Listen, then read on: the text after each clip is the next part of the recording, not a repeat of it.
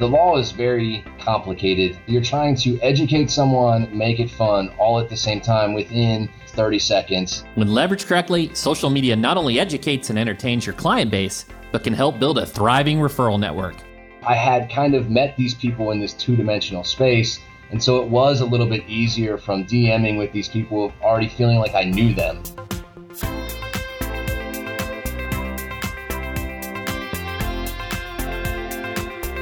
You're listening to Personal Injury Mastermind, where we give you the tools you need to take your personal injury practice to the next level.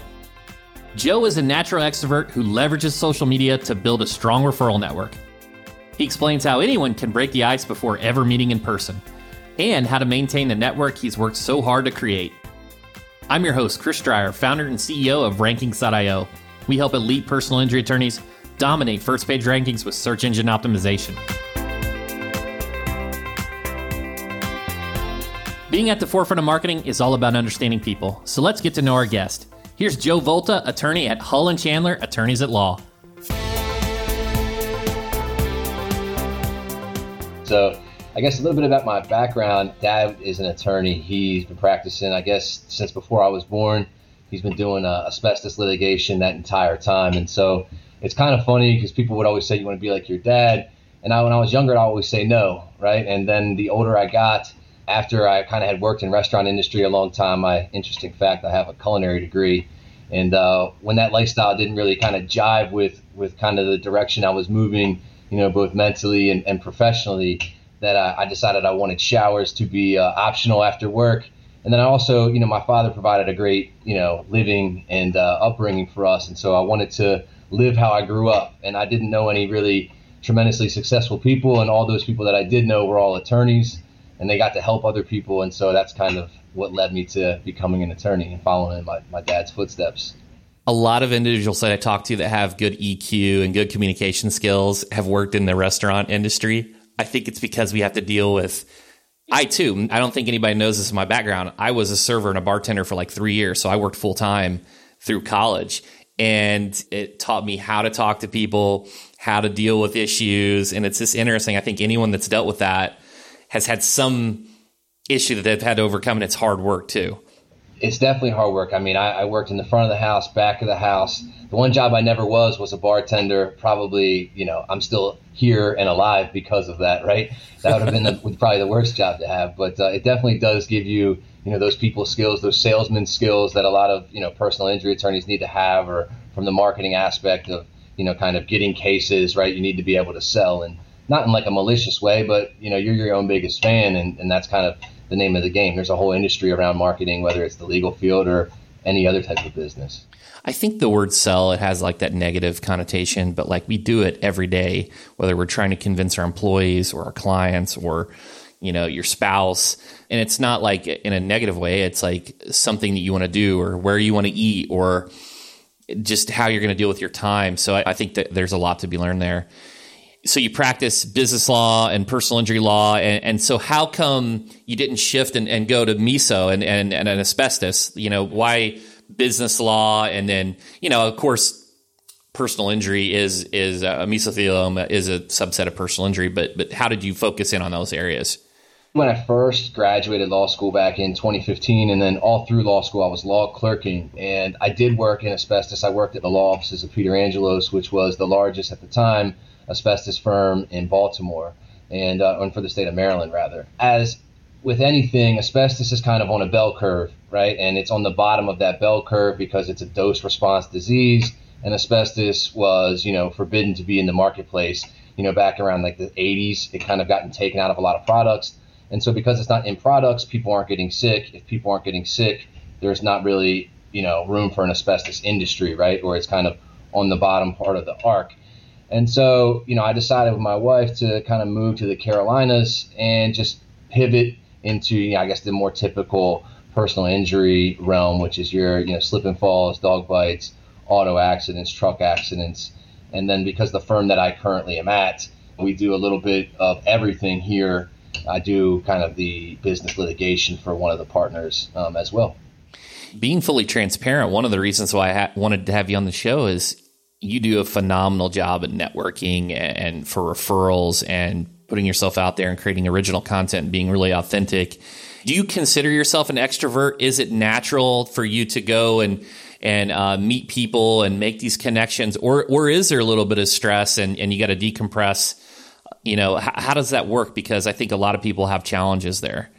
You know, it's, that's a great question because I think people that know me would say I'm extroverted, and I am extroverted. But at the same time, I think all extroverts they still have that. You know, you need your own time and you need to pull back, and so and with anything that's new, it is kind of challenging to really put yourself out there and make original content and things. But I find it easy to make friends. I always have. And it's just, I don't know if it's a skill or if it's something that you're just born with and it's just who I am. Like I really, I enjoy going to parties, whereas some people, that's like a drag and they, you know, kind of drag themselves to the party, right? Because it's just, they're going with their spouse or their friends or they're trying to be social. That kind of stuff, it, it amps me up. It, it makes me feel more alive. So I enjoy the, the networking aspect with other attorneys you know, and people in general. And so it kind of came natural, but the being on video, that part did not come natural. I'm not to, you know, sit here and lie about that. That's kind of really tough. What's interesting, and I know if Maria Monroy is listening from LawRank, she's listening. She always tries to get me to go to events, and I'm like, I have went to events and I struggle. So like, if I now having us talking on the podcast, if I saw you in an event, it'd be very easy for me to speak to you. But before that, it's really challenging. Yeah, it is easier when you know some people, right? Going to a room of you know a hundred people and not knowing a single person and having to start a conversation. I mean, I consider myself extroverted, but I still feel like that that aspect is difficult. Now, I'm in the process of quitting smoking, but I used to always find it was easy to meet people that did smoke because nowadays we're pariahs and we're outside off in the fray. So that kind of gave you, you know, something to link you together that makes you similar, right? And so you can kind of chat, and then you meet one person, right? And I didn't really start going to these conferences until, I got on Instagram to kind of segue back to IG. And so I had kind of met these people in this two dimensional space. And so it was a little bit easier from DMing with these people, already feeling like I knew them, right? And meeting them at, you know, a conference or something like that. But to kind of move into your original question of how I decided to dress up as Flo, or I do a Jake from State Farm and I think I've done a, a couple of videos with a, a Gecko T-shirt making fun of Geico.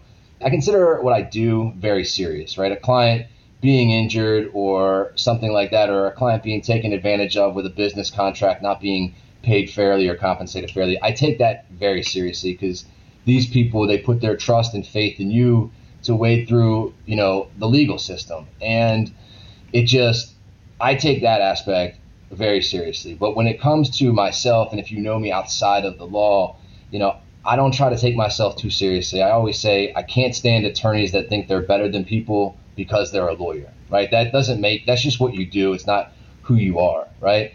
And so I like to have fun. And, you know, I feel like dressing up, making fun of these insurance companies, being like hearted about it, uh, that's just kind of came to me. And I got the gear and the swag off Amazon. So it's just something extra to kind of make fun of myself and try to give people, you know, some education along with it. And uh, that's kind of how it all started. So it's been fun. You know, so the interesting thing is, and how Instagram and all these social media networks work is you have to get attention, you have to get engagement for your content to show up in your feed.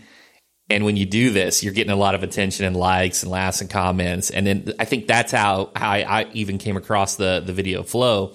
I'm not aware of any legal firm, and I, I would ask you this: Are you aware of any law firm that has a huge follower base that doesn't have some form of entertainment that's just super factual? Does any come to mind? Not. Well, I mean, I know there are some people they they try to weave the entertainment aspect into the facts. The law is very complicated, right? And so you're trying to educate someone, make it fun, all at the same time within, you know, originally it was 30 seconds, and now I think Instagram's uh, the reels they allow you to go to a minute and a half if you want.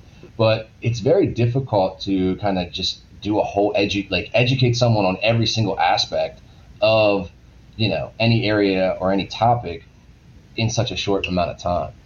Yeah, and and I think also just from a consumption point of view, I think that individuals like to consume shorter clips and and just flip through the next if they're interested. So I, I think that aligns there too. I mean, they say you have like what seven seconds or three seconds to catch their attention, and then within the first seven seconds, they decide if they're going to watch the entire video. And so, you know, I actually I just had my first viral reel, if you want to call it that. I found that when you actually speak and have your own original content instead of doing trends, those ones have been doing better for me lately. Where I actually even step even more outside my comfort zone and do the talking instead of like with Flo or you know Jake from State Farm. I'm doing a voiceover of a trending audio and then applying it to the legal field, right?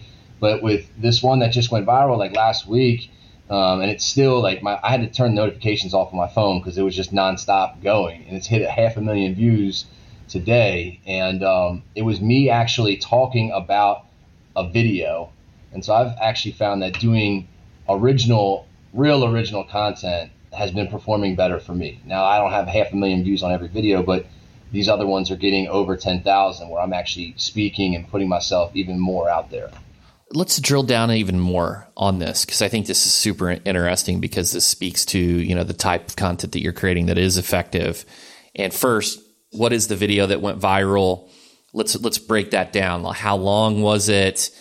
why do you think this one out of all the other content because you've done a ton of content really took off um, so it starts out i've been doing a lot of these uh, videos that seem to be working so i'll do it's a video of somebody else that i that i find you know whether it's a car accident or a dirt bike or a, a four-wheeler crashing into an individual and then i talk about the legal repercussions of that from a personal injury standpoint so this particular video, it was a pedestrian on a sidewalk throwing a rock at a moving car.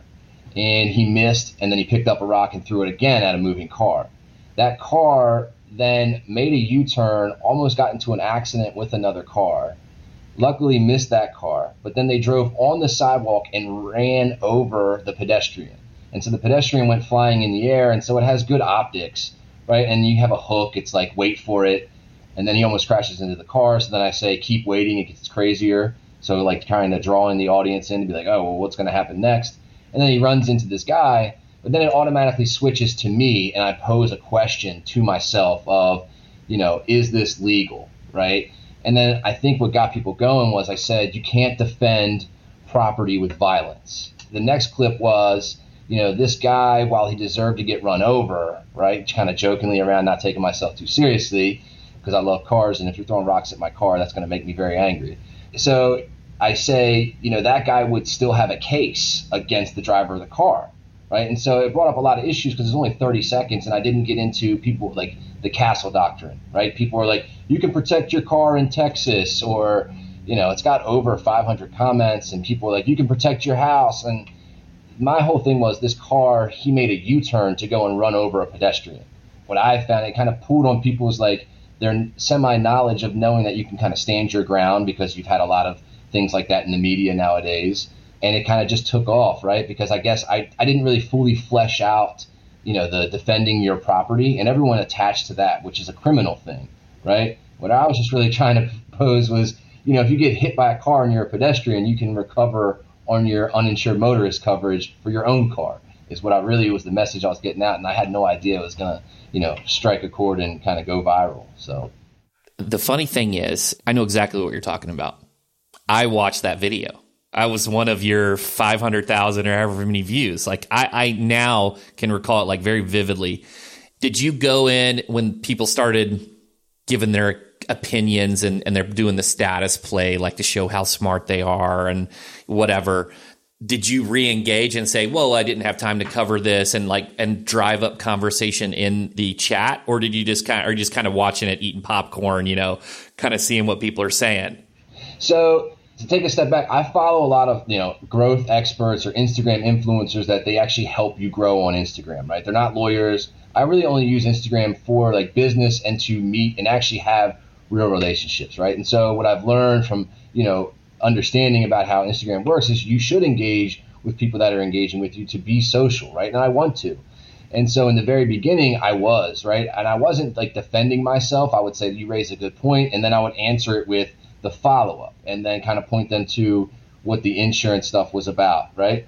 But then as the video started taking off, there was just too much to where I couldn't actually do my actual work to keep engaging with the audience. And then I, I saw a lot of the audience engaging back and forth, you know, and then I'd see some hateful comments. I would delete those because I just don't want that, you know, associated with my page. And then a lot of people, which I started just rolling my eyes after a while, was I can't, there was, you know, I can probably at least 10 or more notifications that I got of people saying, play stupid games, win stupid prizes. And, you know, I'm like, okay, so it's not like that original. And I just, I would stop engaging with them unless it was something that was extremely funny or raised a really good legal point. I had to stop uh, just because it was just too much to actually live my life and engage with, you know, 600 plus comments.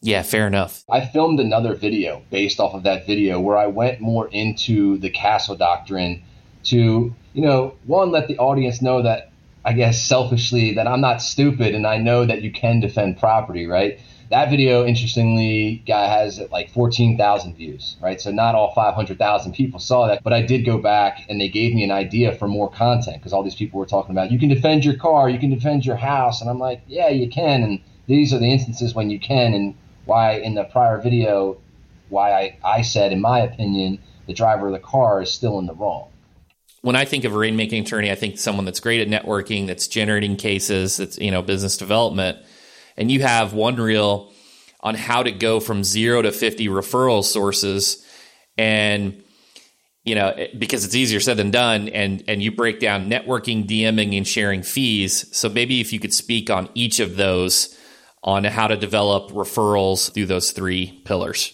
Yeah, sure. So you know, and it's funny you brought that one up. Like that, most of my followers until this last video are all attorneys, right? Over time, I've been an attorney now for going on uh, seven and a half years, and so I've come to learn that the people that are, you know, success. Everyone has their own definition of success, but in my opinion, in my definition of success, right, that are successful, they're either like really great trial attorneys or that, and they just fly all over the country and they get called in and you know, they just go and have awesome results and awesome jury verdicts, right? Or they're attorneys that just can bring in business, right? Because you're irreplaceable if you can do that, or you can kind of go anywhere you want, right? Because that's you don't trial attorneys don't have a case if you they don't if there's no case to be brought in, and so you know I go to conferences to meet other attorneys, and I'm lucky in the sense that I live in a vacation state, right? I'm licensed in the Carolinas, and people vacation here from all over the country.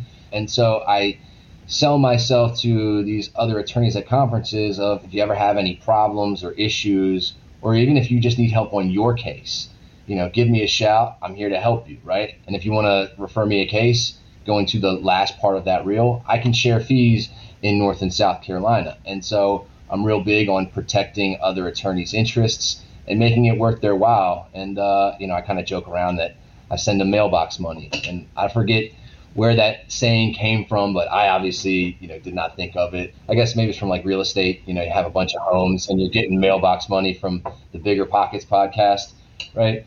Um, and so I think that's where I heard it. And so I even have that in my profile. So when other attorneys see it, it's like, you know, hey, send me some cases. I'll send you, I'll send you money in the mail. So that's kind of where that real came from. And I can't take all the credit. My wife actually, I was like, hey, I want to use this trending audio. And she's, I'm like, what can I do with this? And she's like, talk about your referral business. So, you know, I got to give her credit and a little shout out for that.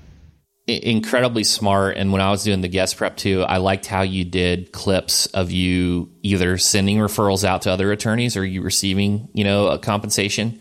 And I it made it more real I think. Uh, and when I saw the mailbox money at first, I, I immediately went to real estate, you know, BiggerPockets podcast syndicates, whether it's, you know, your Grant Cardone type of stuff.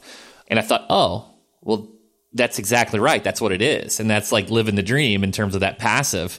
Let's talk specifically the DMing, but you're, you, are you are DMing to, for this networking perspective, which I think super smart. So how does that work? Again, because I follow a lot of lawyers, the algorithm, I guess, sends me other lawyers' content, right? And you know, or the people that I already do follow, I'll go in their comments and maybe there'll be a lawyer or two in there that I don't follow or doesn't follow me. So then I'll start following them. And I know they say don't do the follow for follow, like for like, you know, stuff. But in our business, you know, most lawyers aren't following you and then unfollowing you, right? To build up their follower count and keep their following count low, right? And so I'll do that and then I'll strike up a, a conversation with them. I'll watch you know, I'll go through a bunch of their videos on their page, or their photos if they don't do reels and just kind of see what they're about. And then I just start, you know, casually talking to them. I'll find something that I, you know, have a like with. And even if it's they post something about their favorite football team, I'll, you know, joke with them and say, hey, you know, the Pittsburgh Steelers are trash. And then I'm a Ravens fan, you know, because I'm originally from Maryland. So that's just an easy in. And then we start talking about the law. And then, you know, it's just kind of being social and, and you know, I guess kind and authentic. Yeah. So, for example, if you were a Cubs fan, you'd be telling me that the Cardinals are trash due to my exactly. hat that I'm wearing. Of course, yeah. yeah I like I don't mind, so I'm an Orioles fan, and all the Yankees and Boston Red Sox people, you know, needle me because the Orioles, you know, we're kind of on the on the fray this year, but traditionally we stink, and that's okay. But I don't I don't have any hate toward any national league any national league Joe is constantly nurturing the network he has worked so hard to build. I want to know how he does those one off cases that slide into his DMs. To maintain the relationships, I mean, I'll end up getting the lawyers or the marketing people, I'll end up getting their numbers outside of the platform. Like in the DMs, like, hey, here's my personal cell, right? I mean, my personal cell and contact info is in my profile, but it seems like nobody ever clicks that stuff, or I'm just not famous enough to, you know, people care right? So I'll give them my number, and you know, we just continue that way. I genuinely just keep talking with these people. I mean, we, you know, I, I post stories daily, right? And so we engage with stories, right? Because it's about your daily life and things outside of the law, and so that's how I maintain relationships. And then I need to get into having a, a better CRM software. Now I, I just have a big Excel spreadsheet, and then I send people gifts and stuff like that over the holidays and, and what have you. And one trick I learned is send them a gift not during Christmas, right? Because it just gets lost in all the other gifts they get. Send it to them like Fourth of July, and then don't send them anything in Christmas because they're not going to realize because they're getting hundreds of gifts anyway. So that's a good tip to like kind of stay at forefront because who thinks that to get a July Fourth present, right? Like they, you'll be the only person on that lawyer's desk if you send them, you know, a, a gift basket or a card, whatever. Guarantee you'll be the only one that sends them something your gifting strategy that reminds me of like John Ruhlin giftology and you know because it's just I think of Christmas and like I guess that's the big one. It's just like everyone's bombarded and you just get kind of lost in the shuffle. What's the process look like to do this? You know, because you're practicing the law too. Like, do you have like a routine, like a morning routine? I'm checking my DMs. Am I? Is it just, hey, I'm obsessed. I'm checking them all the day when I get the red notification on the phone? What's it look like from the content creation side to like the engagement? Like, how do you make this into a process and routine? Sure. So I'm not the best at doing that. That's not just with Instagram. That's with everything, right? I, I, I always want to have processes and routines and then they fall off, right? So it's actually very difficult for me. I know a lot of people, and the saying is batch your content, change your outfits, maybe change your background, and then you can put that you only have to film maybe 12 times a year and you can put it out every day of the month or however your schedule is. But it is good to stay consistent. That way the algorithm and whatever platform you're using understands how you are and your followers understand how you are. I know uh, i follow west coast lemons and i know that like she posts monday wednesday friday right? And so she always does that. It's monday wednesday friday.